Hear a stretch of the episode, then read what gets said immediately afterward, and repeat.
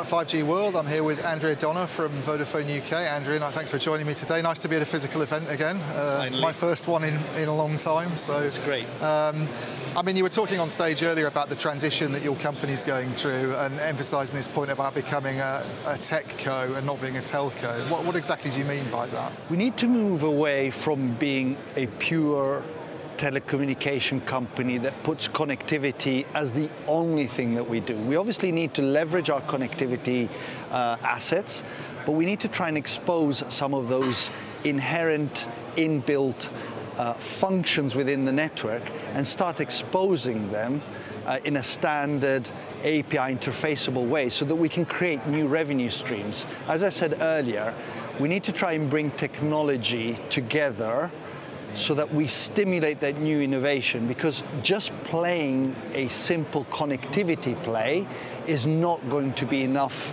for the future. We need to try and elevate our technology and our network in a way that creates and sparks new innovative business cases and new uh, revenue streams so we can thrive in the future. Okay, and, and, then we've heard operators talk about doing this before, obviously becoming something other than connectivity players, and it's always seemed to have been a struggle. So is there something different now that you think will you know, bring success? Yeah, so, so what's different now is as I said earlier, we really need to radically simplify our legacy estate because where I think others have failed in the past is trying to introduce the new without truly addressing the old.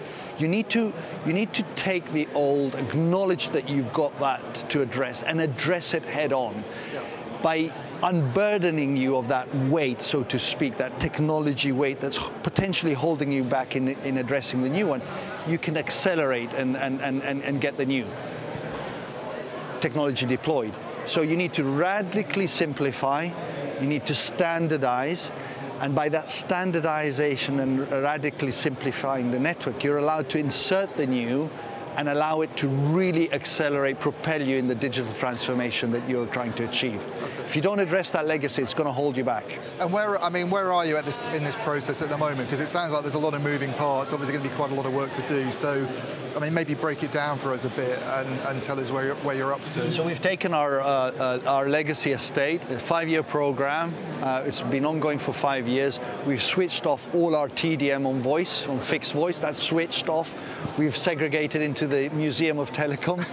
Uh, we're moving fully to a fully converged um, IP network, and we're taking that IP network and ensuring it's edge-based.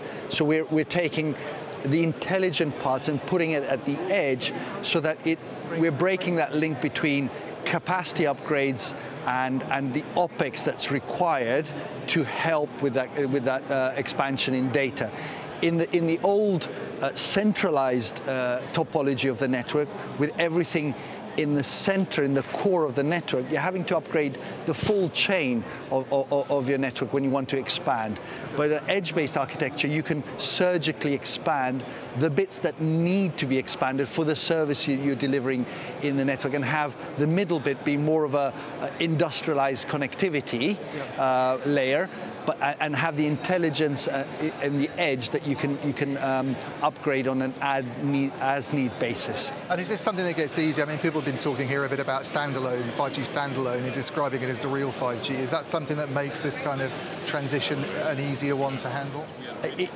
As you as you standardize and as you simplify, you feel lighter, you feel more nimble, you're more flexible, you're more, and it allows you to introduce the new. So Something that we've talked about in the past is when you start virtualizing uh, your network functions and you start going to a software uh, defined network, if you do that in your switch sites, still having a big presence of your legacy network, you've got interference of that legacy network that you have to deal with, which slows you down. Slows you down because you don't have enough space. Slows you down because you don't have enough power. Slows you down because you're having to deal with that legacy complexity as you progress into the process of simplifying and unburdening yourself of that, you free up time, resource, energy, people to be able to embrace the new. And you've got, an, therefore, an inbuilt acceleration that allows you to ca uh, capture uh, and introduce uh,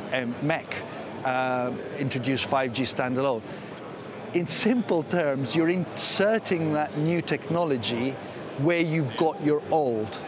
And if the house is clogged up, you're not going to be able to, to introduce the new as quickly as and efficiently as, you- as, as you would like. And you were saying you need to take a lot of this stuff out before you can actually then start to think about things like automation. Absolutely. well, Try and which- So this is, a this is something that comes at a later stage. Absolutely, absolutely. Try and automate something that is old, that's not built for automation, that's not conceived for automation. It's really difficult to do, and you can get yourself in quite a bit of trouble if you try and automate something that's not quite uh, sort of built for for automation. I mean, maybe just to finish off, you know, that, that automation process that we'll see happening over the next few years, how will that leave you, you looking from your department's perspective? I mean, will you become a sort of organisation of software people rather than network builders? Our vision is our vision is to be, and I know it's a very overused word, but zero touch.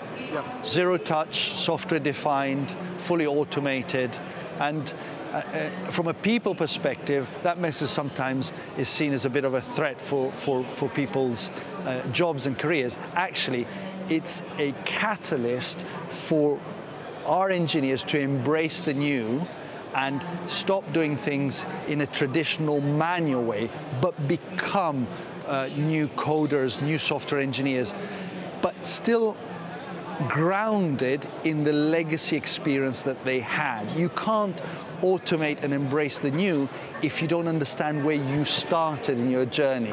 So no one should feel threatened by this transition. They should embrace it because it enables you to then embrace the new technology strong from your 30, 40 years of experience. Well, brave new world, I guess, in telecom, and uh, be interested to see how it plays out. Very So, exciting yeah. world. Very Thank you very much for joining me. Thank Andrew. you. Thank you.